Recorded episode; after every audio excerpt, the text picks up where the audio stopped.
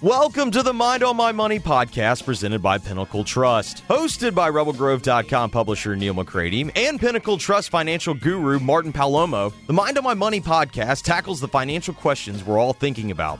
From paying for college to saving for retirement, from life insurance needs to 401ks and everything in between. The goal is to help you take the stress out of financial concerns and give you some tips to enjoy life while your mind is on your money. Now, here are your hosts, Neal McCready and Martin Palomo.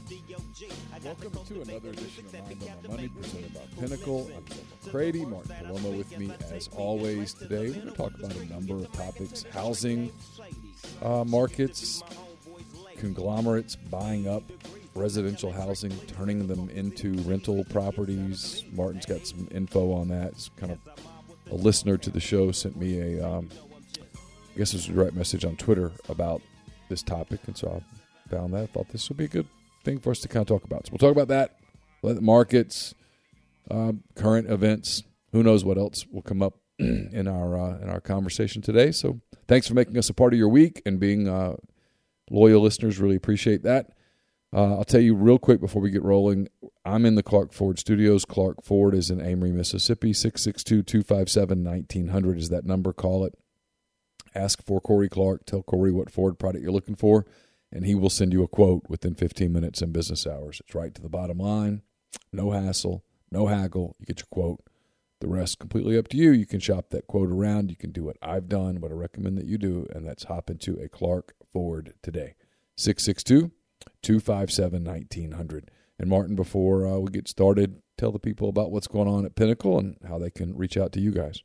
Indeed, man. Um, we are we are we are rocking and rolling uh, Pinnacle. I'm I'm actually excited. The next two weeks, um, well, I guess I'll, I will be on air with you next week. I've got a I've got a, a conference that I'm that I'm going to to exhibit and uh, and have a booth and a trade show, which I'm really excited about because man, it has been this this will be the first uh, this will be the first one that I've been live to where I've been able to exhibit and since pre-COVID. So it's kind of you know a few more things kind of feel like uh, we're starting to life is is returning to whatever pre-COVID life looked like. So I mean, very selfishly, I'm excited about that. But uh, summertime's usually kind of a little bit of a, a weird space and you know in markets and then also you know with clients it's a time when they don't really want to look at portfolios most people are you know vacationing or hanging out with their family with their little short break that they get in between school years but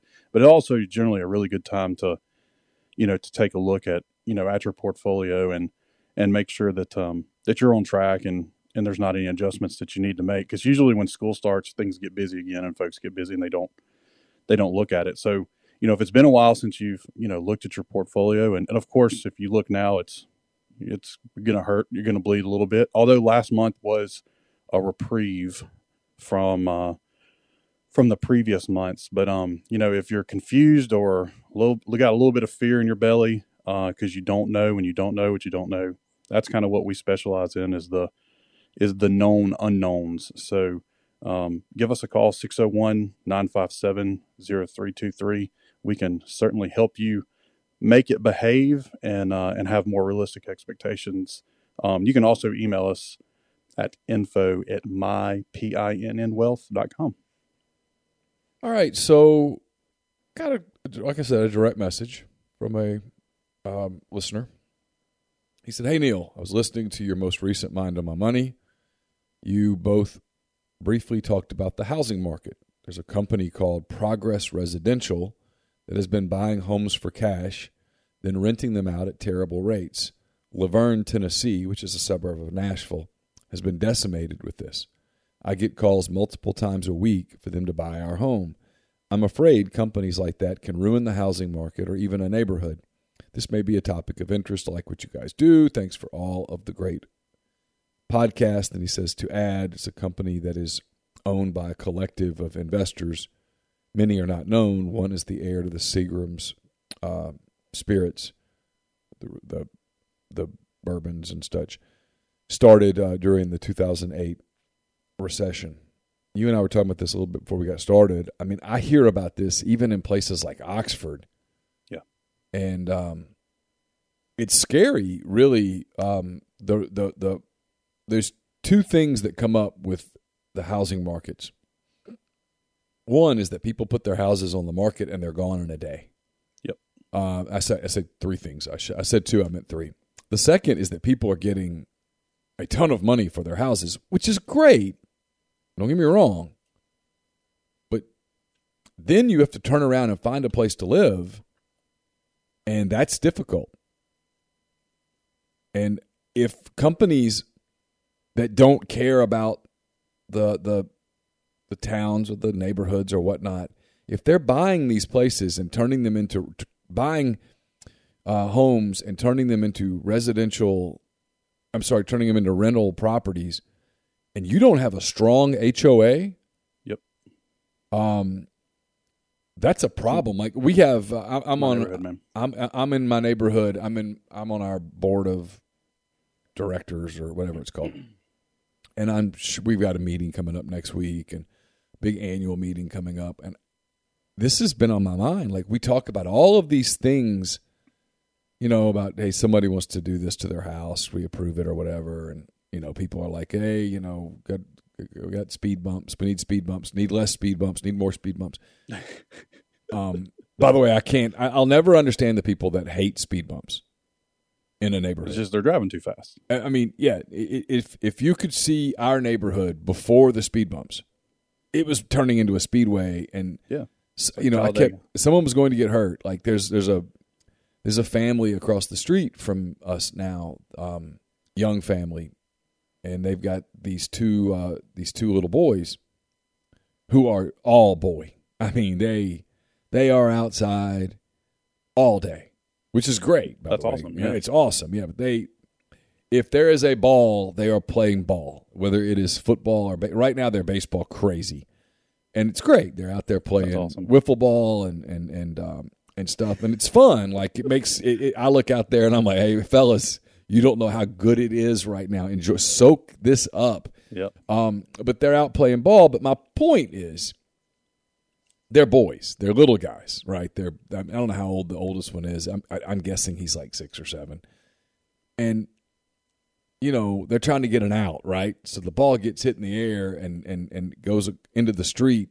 They're not thinking about not cars, attention, man. They're they're they're thinking about getting The to the ball, right? Because some of their little buddies come over and one versus one turns into two versus two, and now you're cooking, and and um, and they're having fun, and they're not thinking about stuff, and so it's up to the people that are in a residential neighborhood. I know this is a novel concept. It's up to the people driving in a residential neighborhood to be cognizant of the fact that there are going to be kids, there are going to be dogs, walkers, joggers, stuff in a neighborhood because people live there. It's called a residential neighborhood, which means people live there. So when you're driving in a neighborhood, you that's not when you need to be locked on your phone going 47 miles an hour r- racing down a street. You need to be paying attention in in a residential neighborhood. And I'm always surprised at the number of people that, hey man, these speed bumps are really a pain in the ass. It's like, yeah, I, we had one. I can't believe I'm doing all this. I'm sorry. We had one one person that used to live on our street bitched about the speed bumps because they they they, they were afraid that the speed bumps would impact their ability to sell their house. What? And I was like, what? What? What?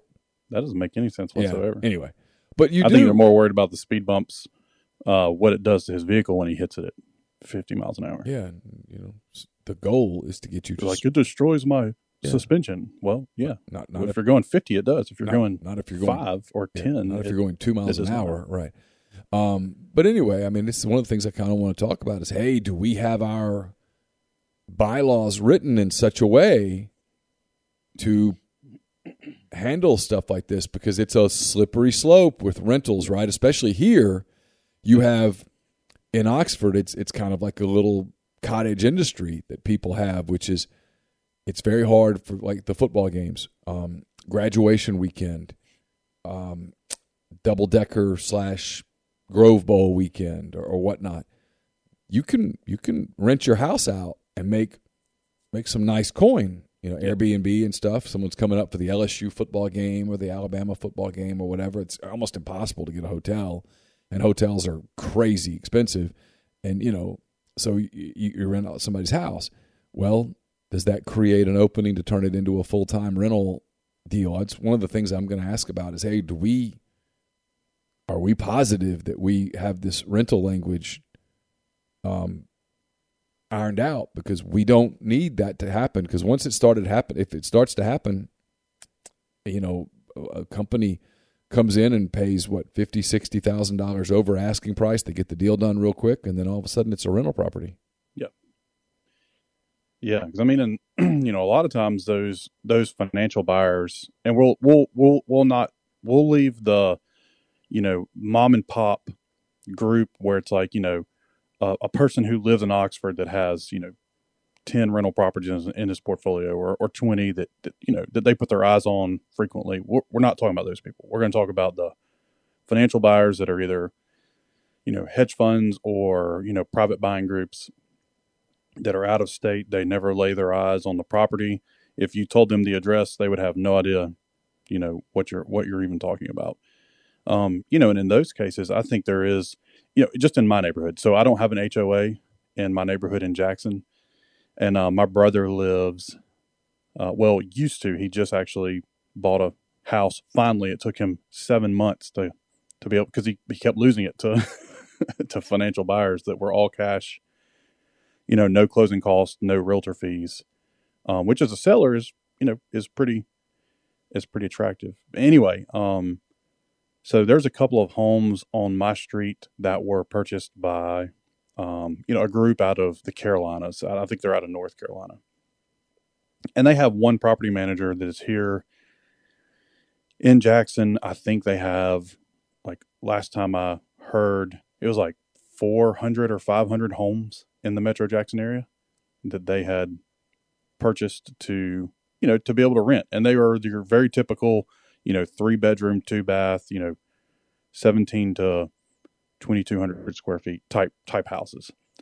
Well, there's there I, it's I always know which ones are the rentals that are out of town rentals or out of town owners on our street because um, the yards are are not maintained at all, and you know there's no cars in the driveway, uh, and it doesn't look like there's generally any work going on.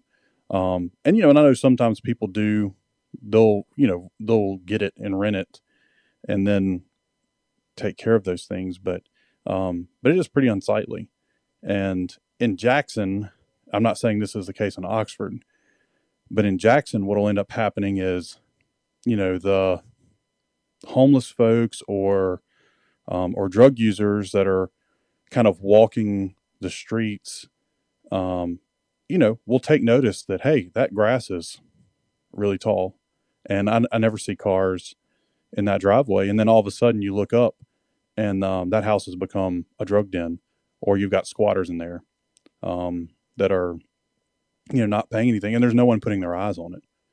Um, and then also, so I mean, that kind of you know drives down the property value of the houses that are around them, and we're having this issue in Jackson right now too with um, with all these with a lot of empty homes. Uh, and I don't know if they are you know corporately or corporately owned you know financial buyers outside of of Jackson, I'm gonna I'm gonna gamble that the that the landlord is not local. Um, you know, and and it's and it's becoming quickly a, a really big a really big issue for home values here, and we don't have an HOA that in my neighborhood and these other neighborhoods that prevent that. The neighborhoods that do have HOAs, you know, generally don't have that issue. Oh yeah, you know it's not local. It's it's it's somebody who it's some corporate conglomeration probably, and and they, that way they have plausible deniability on anything too. Yeah, you know, and one of the things that you know, and those and those guys, when you're a financial buyer, you're just looking at cash flow. Um, you know, and a lot of times there'll be, you know, investors that are out of town and they're just looking at the prices of things and don't really understand the neighborhood really really well. Like one great example, and this is this is a not not a residential, but it's still real estate related. It's it's Chipotle.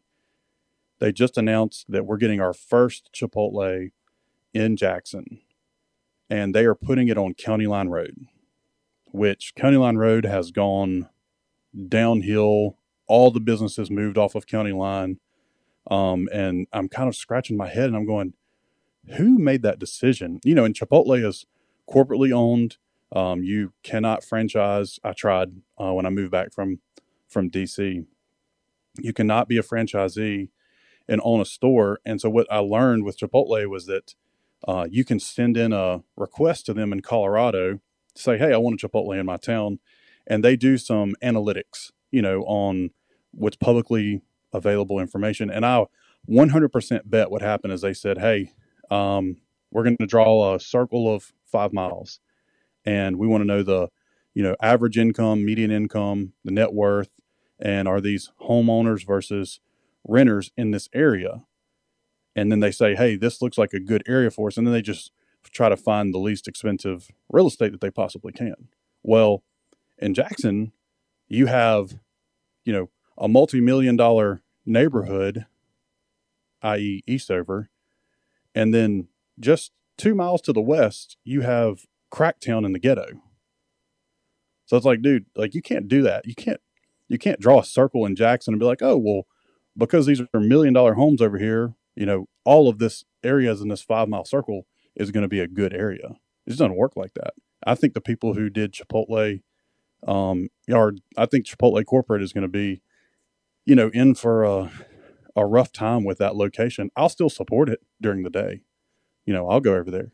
Um, but they're probably going to have a lot of issues with, uh, you know, cash being stolen or, you know, or getting robbed, just to, just because of the area that it's in.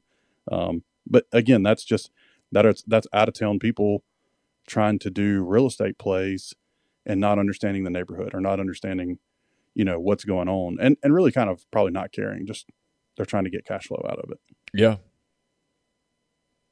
yeah, I'd, I wouldn't. I would. I'd be hesitant to go to work at a place like that. Just the world's crazy right now. it's all. I'm not get not to get political at all. Just the world's crazy right now. Yeah, I mean, you know, things are different, man. And I mean, because like, just think about buying a home. You know, even just five years ago. So we bought we bought our house that we're in five years ago. Uh, interest rates were good. I mean, our interest rate, our original interest rate on it was like 4.75 or something like that. So we didn't, you know, we got a good rate, especially historically. Um, but the buying process was so different because it was still that, hey, you know, you put an offer in, um, you know, realtors are going to talk. There's some negotiating that happens, you know, and it's a three month process from from start to finish. And man, what just happened in the last well, really since the beginning of COVID. Well, I'm going to pause there. Let's let's actually back up to the the great financial crisis in 2008. That that actually did set back a generation, um, and it's my generation. From you know a lot of those folks that should have become homeowners, from you know 2008 through you know call it 2020, there was a delayed impact of them actually, um, you know, becoming becoming homeowners, and then a lot of real estate developers and and builders got so hurt in 2007 and 2008 that that they weren't building, you know, the the the the average number of homes each year to kind of keep up with demand. And then so kind of what's happened is you know, over the course of the last 12 years, um, we kind of got behind the eight ball with supply of houses, you know, in the nation. And that's not something you can just kind of catch up on overnight, right? It's not like, I mean, building a house from start to finish takes months to do.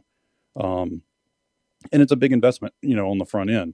So just going and all of a sudden, like, you know, bam, throwing, you know, getting us up to the amount of supply we need is just, is not possible. So that's kind of one issue that was lingering this whole time um, for that was you know hadn't showed its head but finally did you know kind of uh, in the latter part of of last of the last decade and then you had those folks that had a delayed start from you know becoming a quote unquote adult by purchasing their own home because they were living at home with their folks um, you know got couldn't find a job when they graduated college, 2008. You know, worked odd jobs, and now they're kind of getting their first, uh, you know, feel of of you know getting a first home bought. Plus, you have the generation behind them that is doing what they were supposed to do, you know, at the time they were supposed to do it. So there was this mass, um, you know, amount of of demand for for housing, and then interest rates being so low made it even more attractive. So you almost had like this perfect storm for this this burst of demand for housing to happen in a, in a, in a time when supply was below, you know, what it should have been. So then you see firms that, you know, have a lot of money, um, and Zillow kind of being a good example of this, and we'll talk about them in a minute. But kind of seeing that, hey, there's a trend here of, you know, there's going to be a lot of demand for housing, and so what they would go in and do is buy these houses for cash, um, get a quick quick close, um, you know, get it get it on their books, and then do a couple things to it and try to flip it and make a profit. And Zillow thought that they were going to have a, a business model doing that using kind of algorithms, um, you know, in the computer to to figure out trends. And I know one of my mentors sold his condo in Nashville to Zillow and the price that Zillow paid him for it and then what they ended up actually selling it for, they had a loss. Um, and, and I'm not even, I don't know what they pumped into it. You know, if they replaced paint and or repainted, replaced appliances. I don't know if they did any of that, but they sold it for less than they bought it. And Zillow kind of got caught in a crunch of, of, um, you know, of where there was, where they were in a situation of they had overpaid for what the market could really handle, um, you know, to for to buy it back. Uh, so I know they they had a little fiasco. That was um, I don't know, late 2020, early 2021, something like that. Um, but then you have folks that you know that are buying them up and and trying to rent them and driving. So you remember we talked about rents being a part of inflation, like it was many shows ago when we were Yeah. talking about inflation Yeah. um, you know, rents being a, a large part of inflation. Well, a lot of that is because there were no supply of homes to buy, so people were f- being forced to continue to rent, and the landlords were able to pretty much just. I mean, p- housing is a is a very basic need. It is the foundational need, right? Housing, food, shelter, water, Yeah. uh, air is you know your your basics. So, uh, you know, when there was no supply for people to buy, and even like my brother, my brother didn't want to continue to rent he wanted to own his home, but he had to continue to rent for another, um, you know, eight months. And he was on month to month, and his rent was significantly more than when he was locked into a, you know, a one year or two year lease too. All right, I've talked a lot. I'm going to shut up and let you. All right, respond you, or ask well, questions. you mentioned inflation, so it's Yep. the question that I mean, man, you you you know you you get out. I don't get out. I don't go anywhere. But I talk to I, I people. wreck sailboats. you wreck sailboats, and I just That's right. I just do nothing. I just I just All of our listeners are like, "What the hell are they talking about?" yeah. That's a pre-show inside joke But everyone's inside story. concerned about inflation, right? I mean, the summer's Yep. co- coming up, and people are talking about gas prices, and you talk about the prices of homes, and and you, you go to the grocery store. I noticed I bought dog food yesterday. Okay, Yeah. um, got two uh, Labrador retrievers. That uh, one of them, one of them fights weight, even though he we, we really control what he eats. He just he just does, he, he's a big boy, and so we have to get well, I guess we don't have to get, but we get some special dog food that you know specifically kind of helps him control his weight. Because if you've ever had a Labrador Retriever, you do know they will eat anything, anything at all that's put in front of them. Um, so, um, but I noticed the price of their dog food has gone up twenty dollars. Uh, dog food. You go to the grocery store and the your checkout at the grocery store is just it's unbelievable. Uh, the the prices that have gone up. So I'm reading from the Wall Street Journal. This is Nick Timiraos. I think we've read Nick's work before.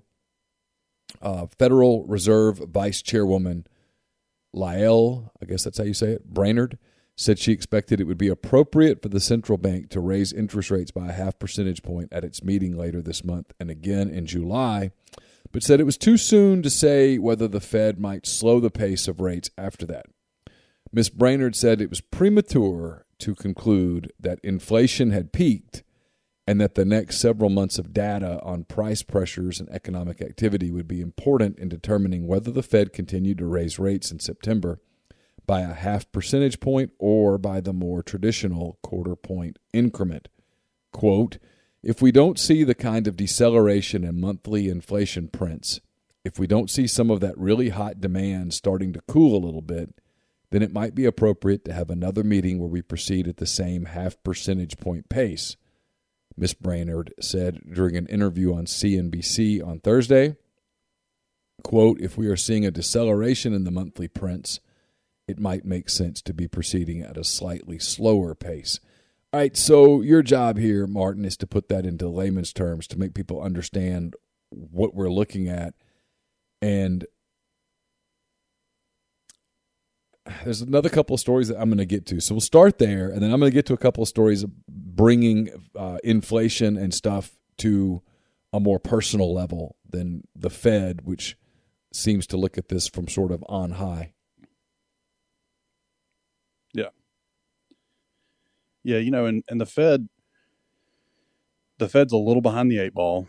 Um and I, I and I've said this before and and I'll continue saying it. Like I have I think uh, I think Jay Powell and his team have, have really done a, a great job through all of this. You know, the the only little black eye that they have, and it's really kind of not little, it's kind of becoming a big black or became a bigger black eye, was um that you know they had they had originally stated and and and, and I and I understood what they were saying, so I you know I kind of bought into it as well that they thought inflation was going to be you know transitory. That was the word. It was going to be temporary, and it was only going to persist.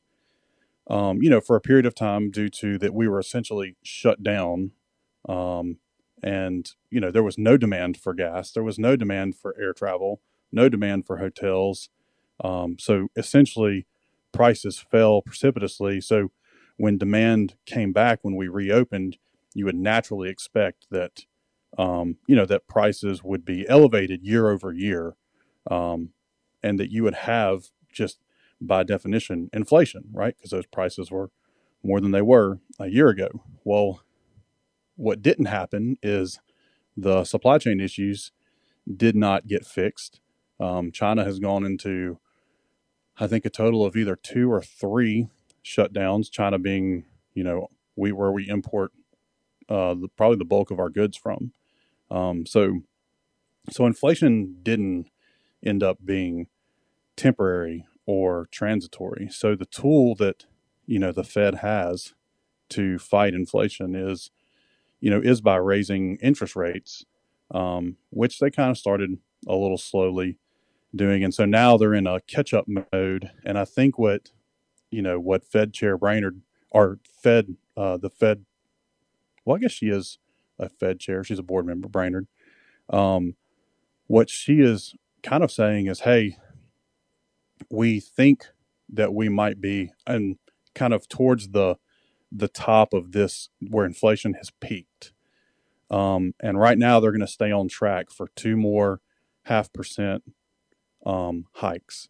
You know, one this month and then one the next month, and that's kind of their language right now. Which is one reason we're also, you know, we had a lot of volatility in stock markets in the you know earlier in the year because that was not that language was kind of not priced in to the markets.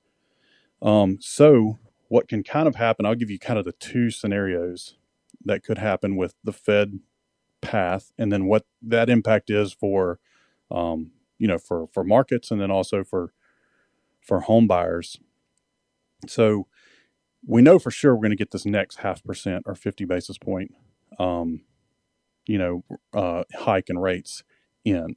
And the market has already priced that in. The market's already priced in a, a second one next month. Um, you know but what could happen is they could look at you know inflation data for for May.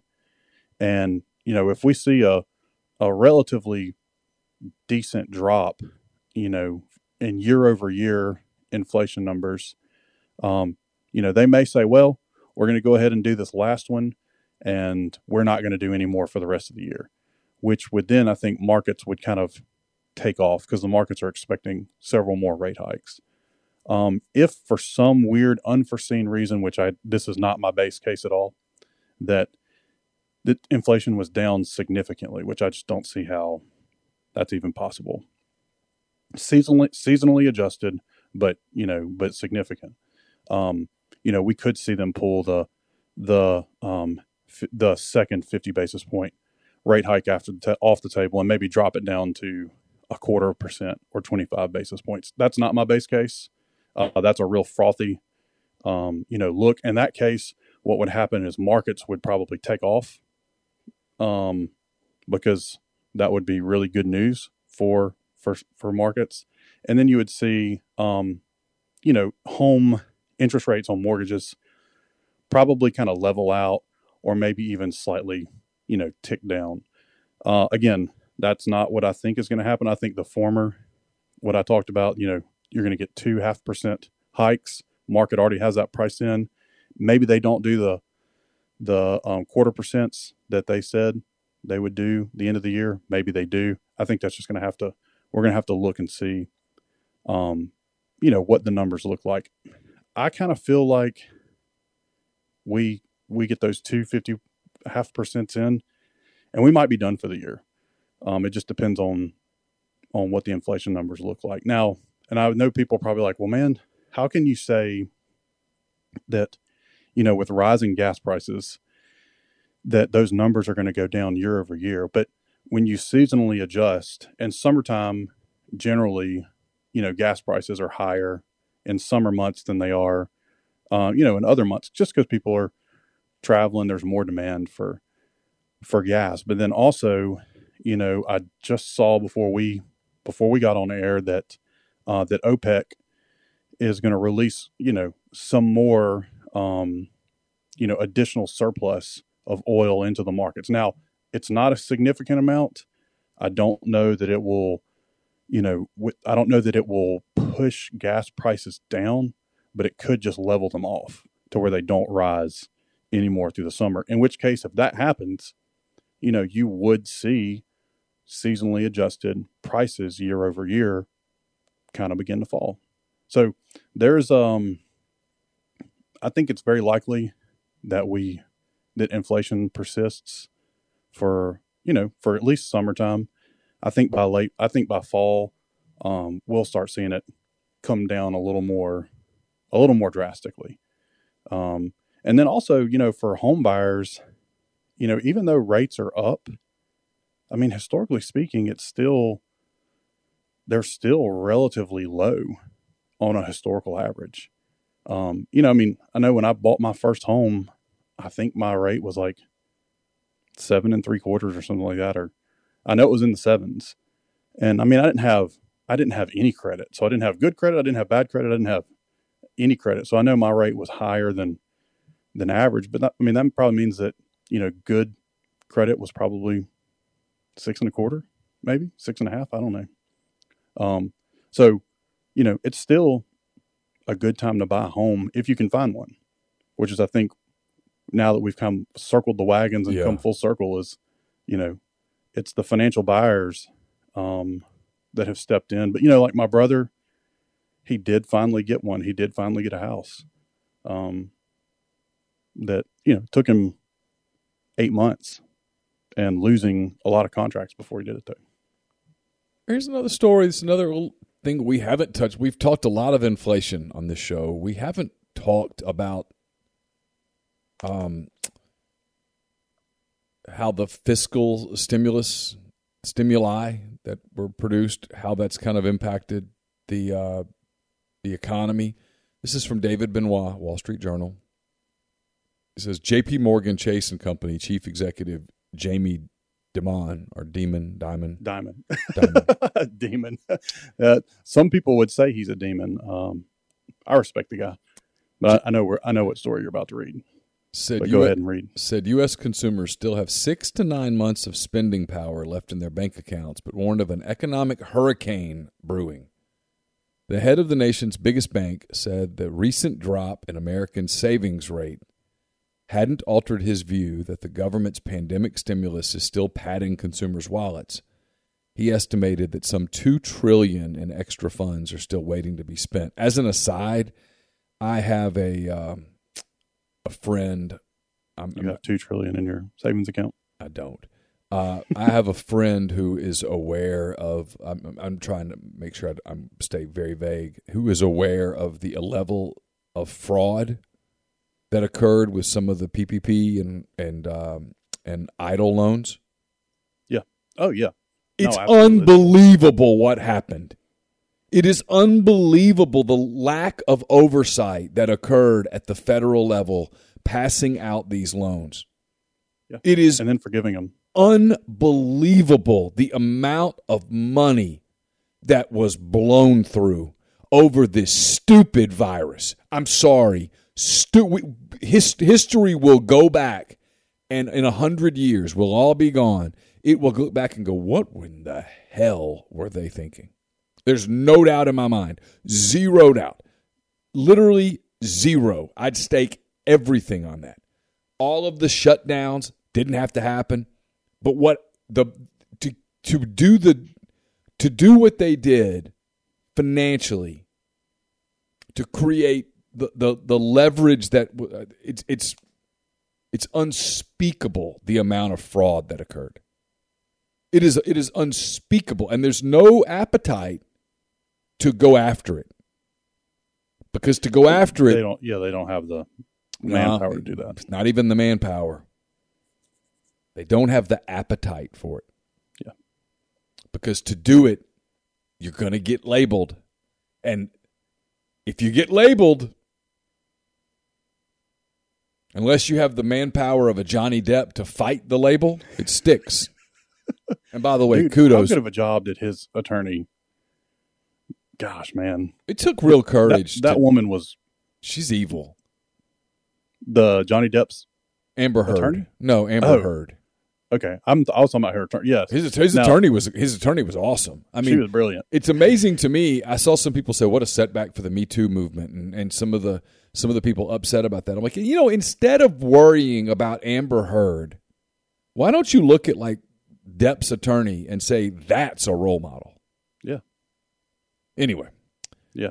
Back to the story. It's kind of fascinating that that whole that whole. I, I didn't get. I didn't. I, I was a late bloomer to the to the whole deal, but um, it was almost comical the stuff that happened in the courtroom. But anyway, we won't we won't hit that rabbit that rabbit trail.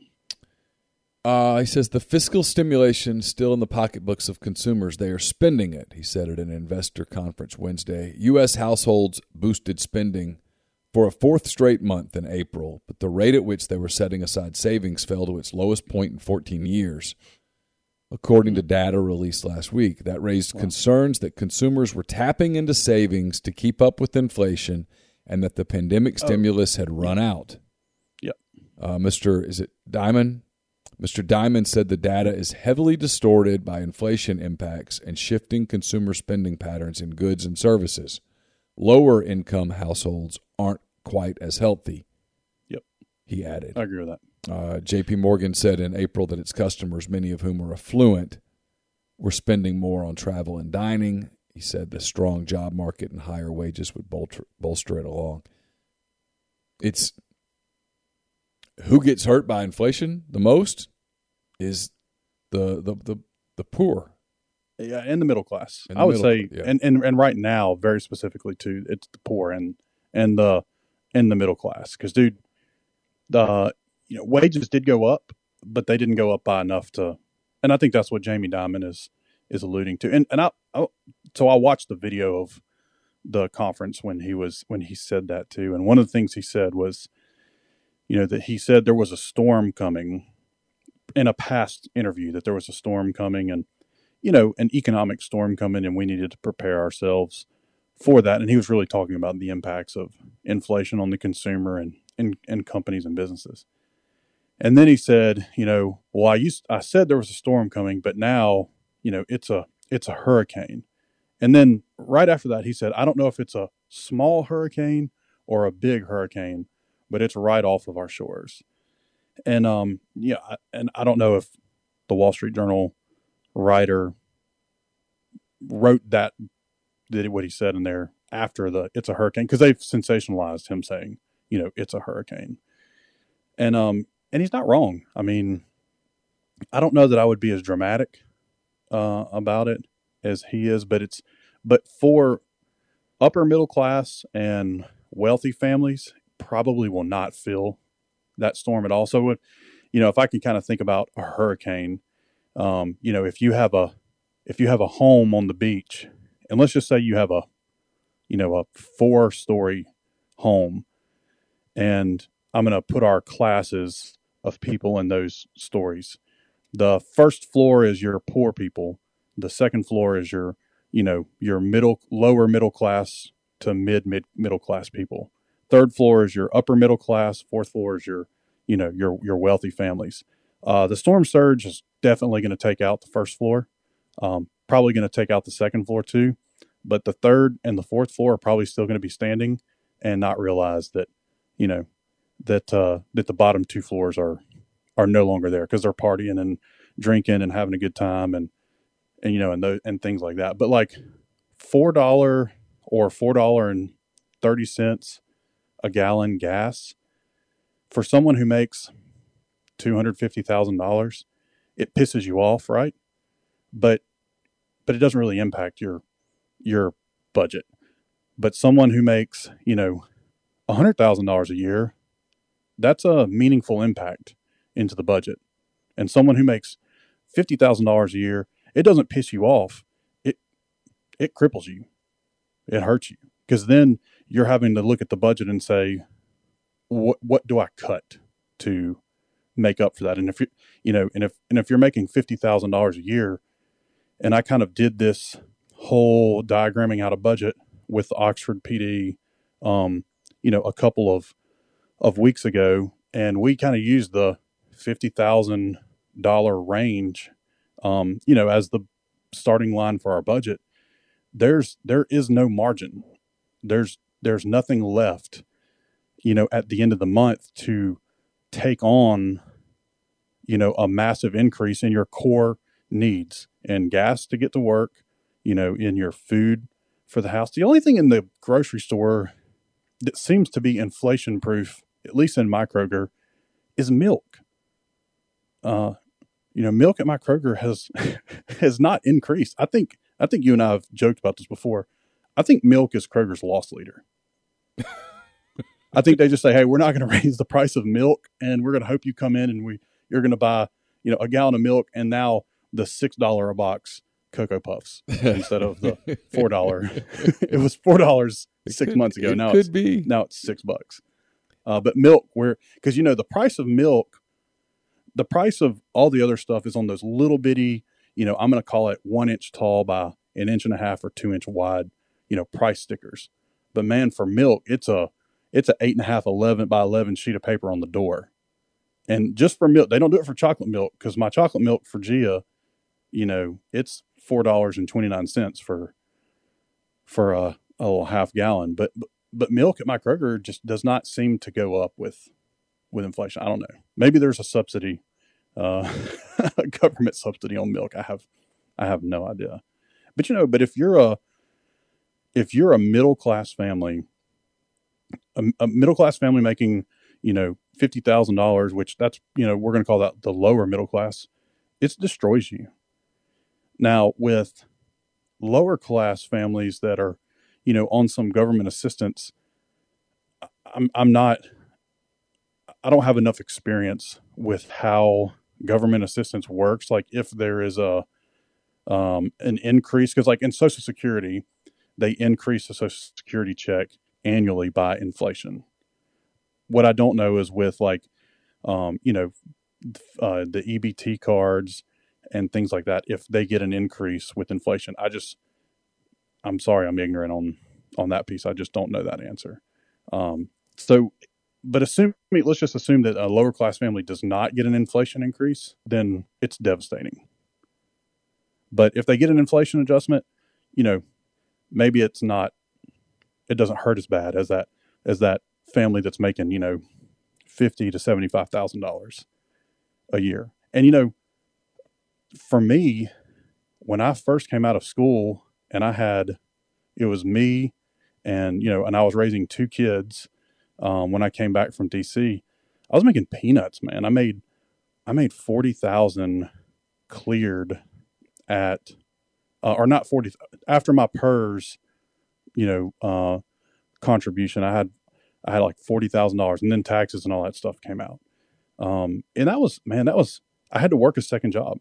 I had to, you know, bartend on the weeks that the kids were with their mom just to try to make ends meet. And dude, Jennifer and I were dating at the time and and I mean, dude, she contributed a ton of my budget that I didn't ask her to, but she just I guess she saw me and was like, dude, this guy's in this guy's in bad and she still married me, which I, I don't understand what why she did that. But um, you know, I couldn't make it, man. And I and and I was I was two income, so I was probably making right at fifty, you know, fifty thousand um, between my job and my second job, and I couldn't put it together. I was reading another story. This Wall Street Journal. J.J. McCorby is the author. It's about Nashville. It says few Americans are getting squeezed by inflation in more different ways than the residents of Tennessee's capital. Housing prices in Nashville have more than doubled over the past 10 years partly because of a population boom that has brought nearly 400,000 new residents to the metropolitan area. Yeah. Lots of businesses. Um, that has pushed some locals farther away from the city center, adding hours to their weekly commutes. Meager public trans- transit options mean soaring fuel prices are hitting them especially hard. To make matters worse, the price of utilities has exceeded the national average every year since 2009, and the surging population has pushed up the price of daycare, too. Many many Nashville residents said in interviews that they're cutting back their spending or taking on more work. Nearly all of them are reevaluating their budgets to determine what is a necessity and what isn't. And some have had enough and are leaving town, which just reminds me of a Chris Stapleton song about um, "Goodbye Nashville," which is a really good song. Um, yeah, I mean, this is kind of happening everywhere, right? I mean, this is, I mean, na- there's this story specifically about Nashville, but you know, it it used to cost me two years ago. It probably cost me fifty dollars to fill up my F one fifty, maybe a little less than that. The other day it was one fourteen. 114 we talked about dog food cost you talk about uh, the cost of of um, everything Yeah. you know everything. And I mean, I've got what one one kid that's a year away from graduating college, one that's three years away, and um, you know, one that's knocking on the door, right? Yeah, one that's you know just about to be a sophomore in high school. I mean, you have right. you have these these things that you just wonder about, like how do you, you know how do people do this? What's where does this where does this stop? I mean, there's yeah, they're you know they're legitimate they're legitimate questions out there that people are asking. I mean, it, it's yeah, and I think that I think the truth, Neal, is that is that it'll persist for a little while, but but it won't persist forever, right? Because I mean, you kind of think about the last time you can there was, and and I was not, you know, like alive, quote unquote, or cognizant during that time period to to have lived through it. But you know, during the '70s and the '80s, and of course, I mean, I was alive during the '80s, but I was like the boys you were talking about earlier. I was in the middle of the street with my buddies playing stickball. Um, you know, where we had a a broom handle and a tennis ball, and we were playing baseball.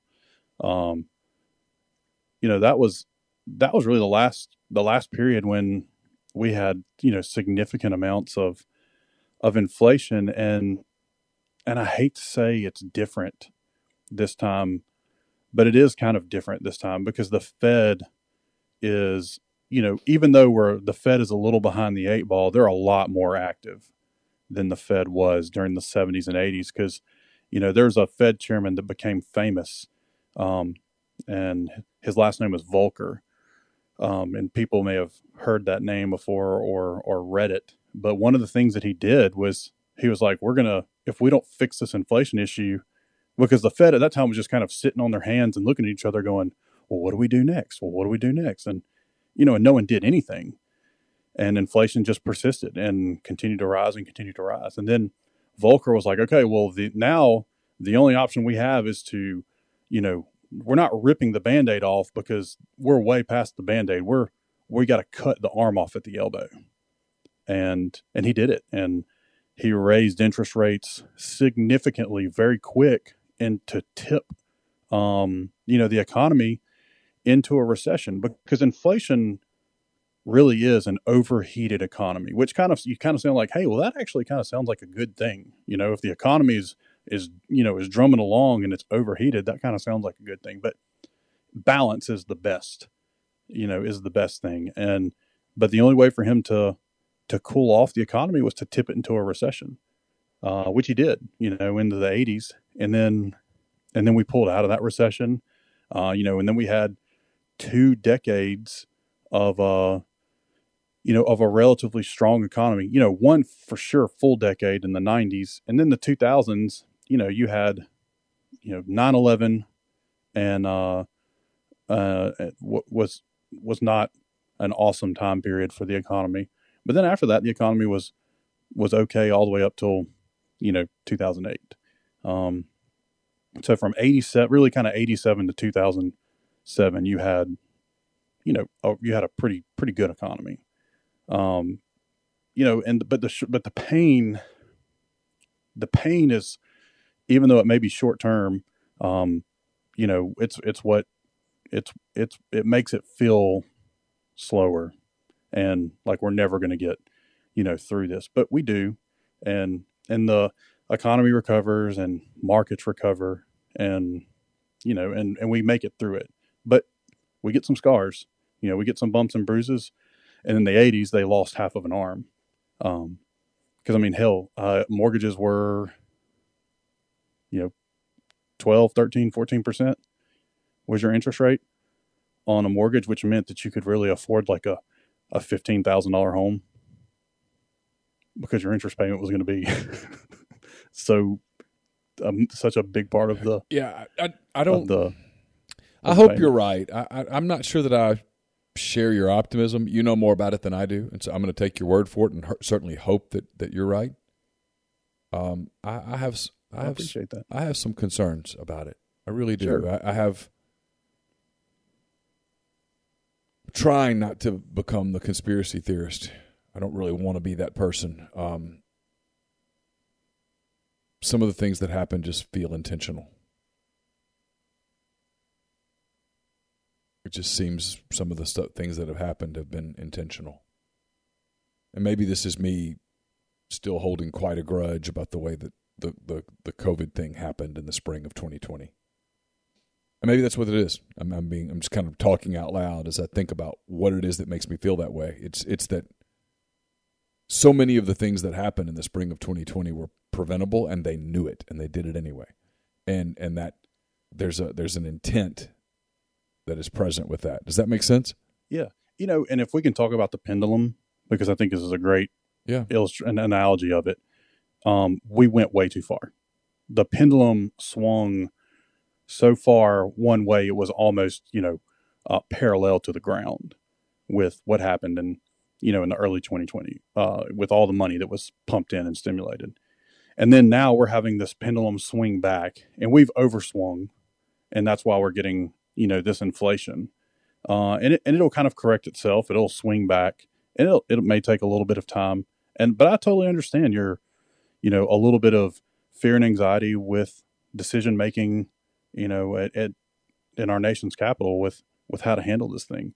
Fortunately, uh, it's not. You know, Jay Powell's team is not the ones that you know made the decision to pump you know money into everyone's checking account. Now, their role in it was that they kept interest rates, you know, low for for a little long.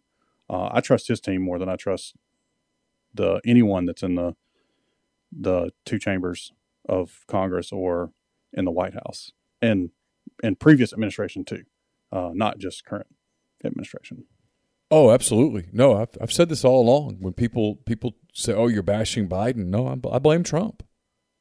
I blame that administration. We're knocking them both. That's we're bashing them both. Yeah, I'm, I'm I'm bashing both. Yeah, absolutely. I don't I don't I'm on record here. I don't think we've had great leadership in our country um, over the last. I think you can go back a long way, really. Yeah. Um, I just, you know, and I don't know. And people will say, you know, oh, well, you know, if you were in their position, what would you have done different? And the truth of the matter for me, and I'm not, I won't speak for you, is, man, I don't know. I don't know I what I would have done. I do. I, I can give you a courageous answer here. cool, I'll take it. I would have. And then I'll, maybe I'll form one after you. I would have insisted on getting more. I would not have leaned on Anthony Fauci oh, in Yeah. the way that that Trump did. yeah. uh, I would have- I was meaning uh, pumping the money into the Well, I'm, I'm getting there. economy. so- I'm getting there. I would have never shut the economy down.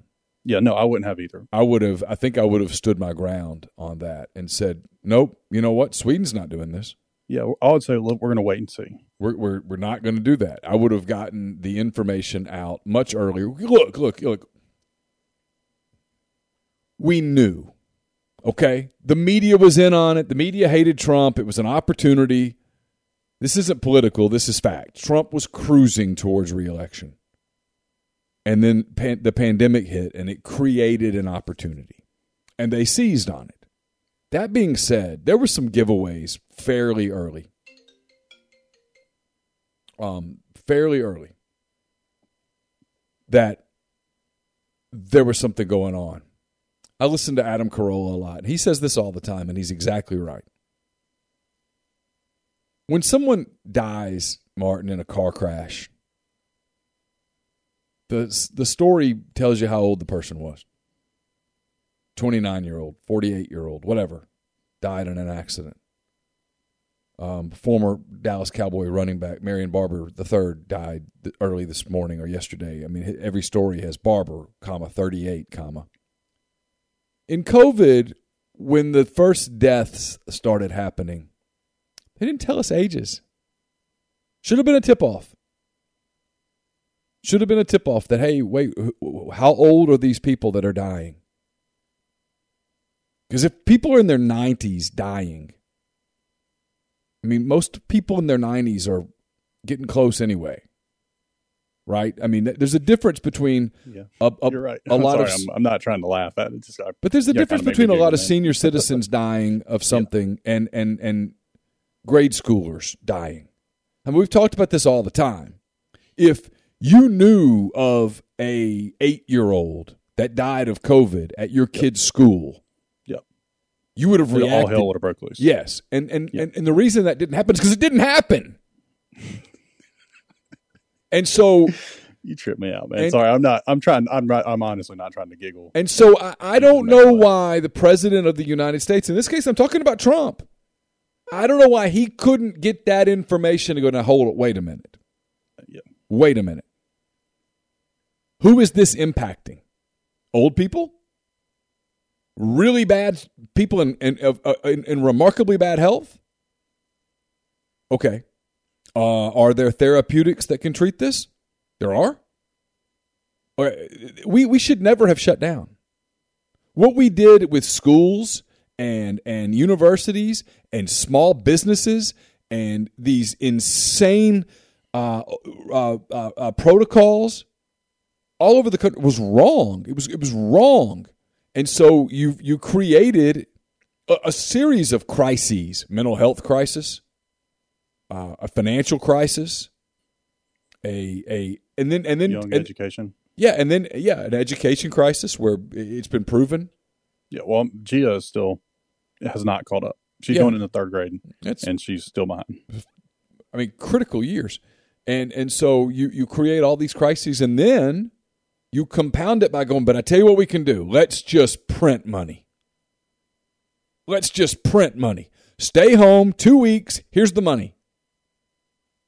It was a mistake. It was a, a critical mistake. And, and and it's it's a mistake that our country is still paying for today. We're, we're weird. We're weirder today than we've ever been in our lives.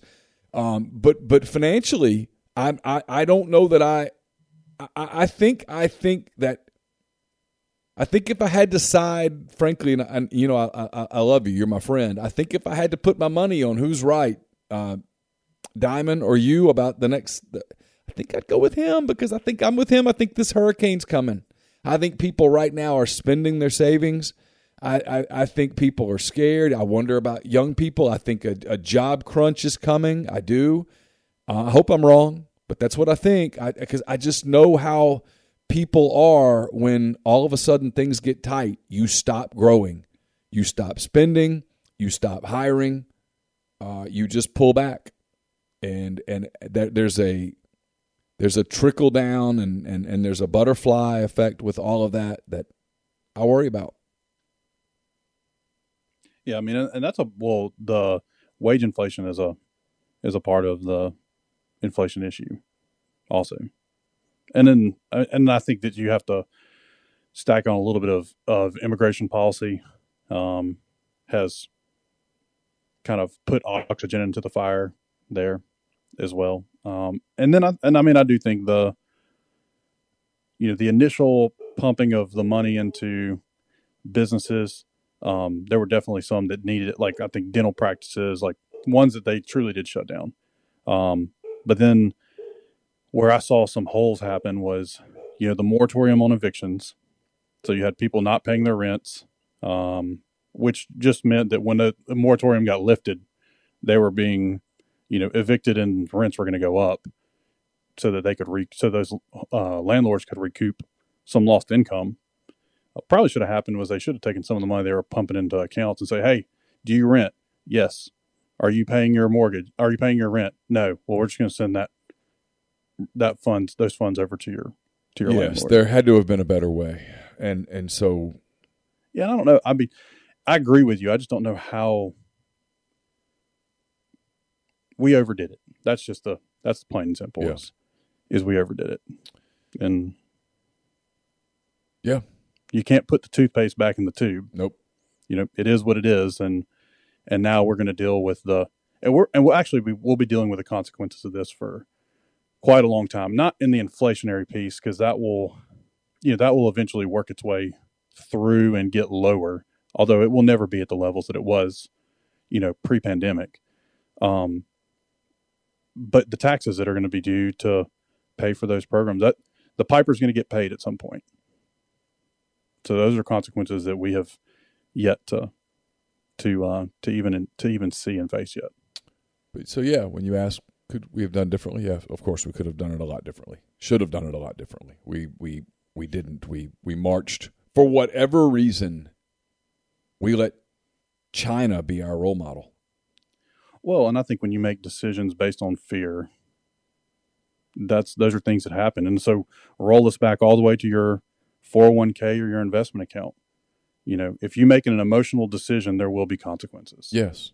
Uh, Yes. so if you just take it with logic, and even if it hurts temporarily with logic, if you be logical and emotion free about your investment decisions, you generally are going to have, you know, less consequences, less severe consequences, and and be in better shape down the road.